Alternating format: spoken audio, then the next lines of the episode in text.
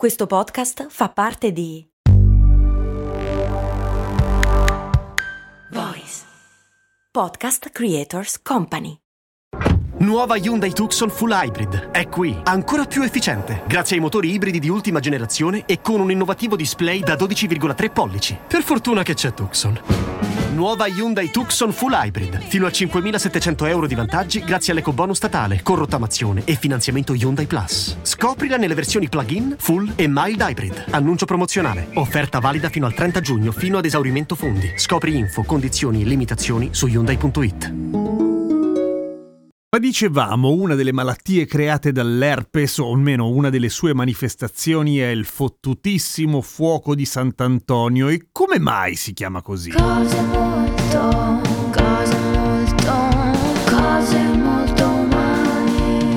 fuoco di Sant'Antonio è una malattia veramente stronza, creata e provocata dall'herpes zoster, che come dicevamo nella puntata precedente è un simpatico virus che una volta che l'hai preso, ed è lo stesso virus della varicella, ti rimane dentro e ti accompagna per un sacco di tempo nella vita. E non è detto, ma potrebbe a un certo punto riemergere e appunto causare il fuoco di Sant'Antonio. In genere, in genere sono più sensibili le popolazioni europee, caucasiche, in generale sono più sensibili le donne e in generale chi supera i 50 anni di età. Prima è più raro. Comunque, perché si chiama fuoco di Sant'Antonio? Perché narra la leggenda che Sant'Antonio Abate, che viveva da solo lontano lontano nel deserto, venne colpito dall'herpes zoster. Che però non è l'herpes zoster e basta, è il diavolo. Niente meno che il signore del male, che in qualche modo aggredisce il povero Sant'Antonio, il quale però resiste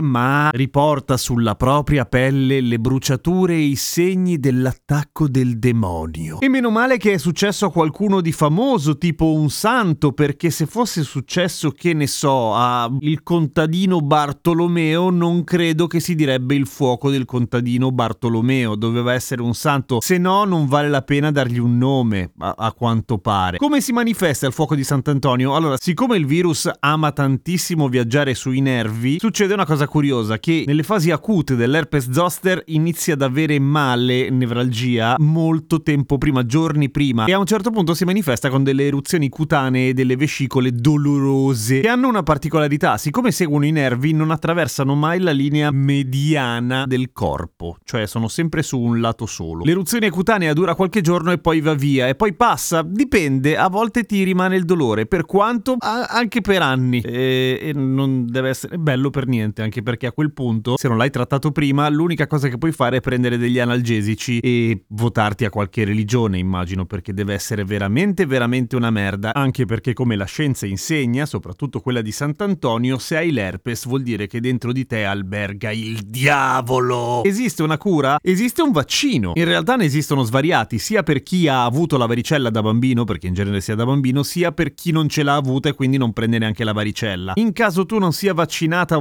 vaccinato e soffri di herpes zoster, prima lo prendi e meglio è nella fase acuta, cioè prima inizi a curare, puoi prendere degli antivirali che limitano un po' l'effetto, altrimenti se si è già nella fase acuta, niente, bisogna stringere i denti, prendere gli antidolorifici, bestemmiare che come abbiamo visto un sacco di puntate fa comunque aiuta a superare il dolore e passare la nuttata. Pro tip, perché si chiama herpes l'herpes? L'herpes viene dal greco erpein, che vuol dire strisciare, come i serpenti. Perché strisciare? Perché è il modo in cui si sviluppa sulla pelle, in, modo strisciante sembra, no? Perché si creano delle zone di eruzione che conquistano centimetro dopo centimetro quadrato la vostra pelle. Herpes e erpein è ovviamente la stessa radice del serpente, infatti gli erpetologi e le erpetologhe sono coloro che studiano i serpenti e non l'herpes. Quelli sono i dermatologi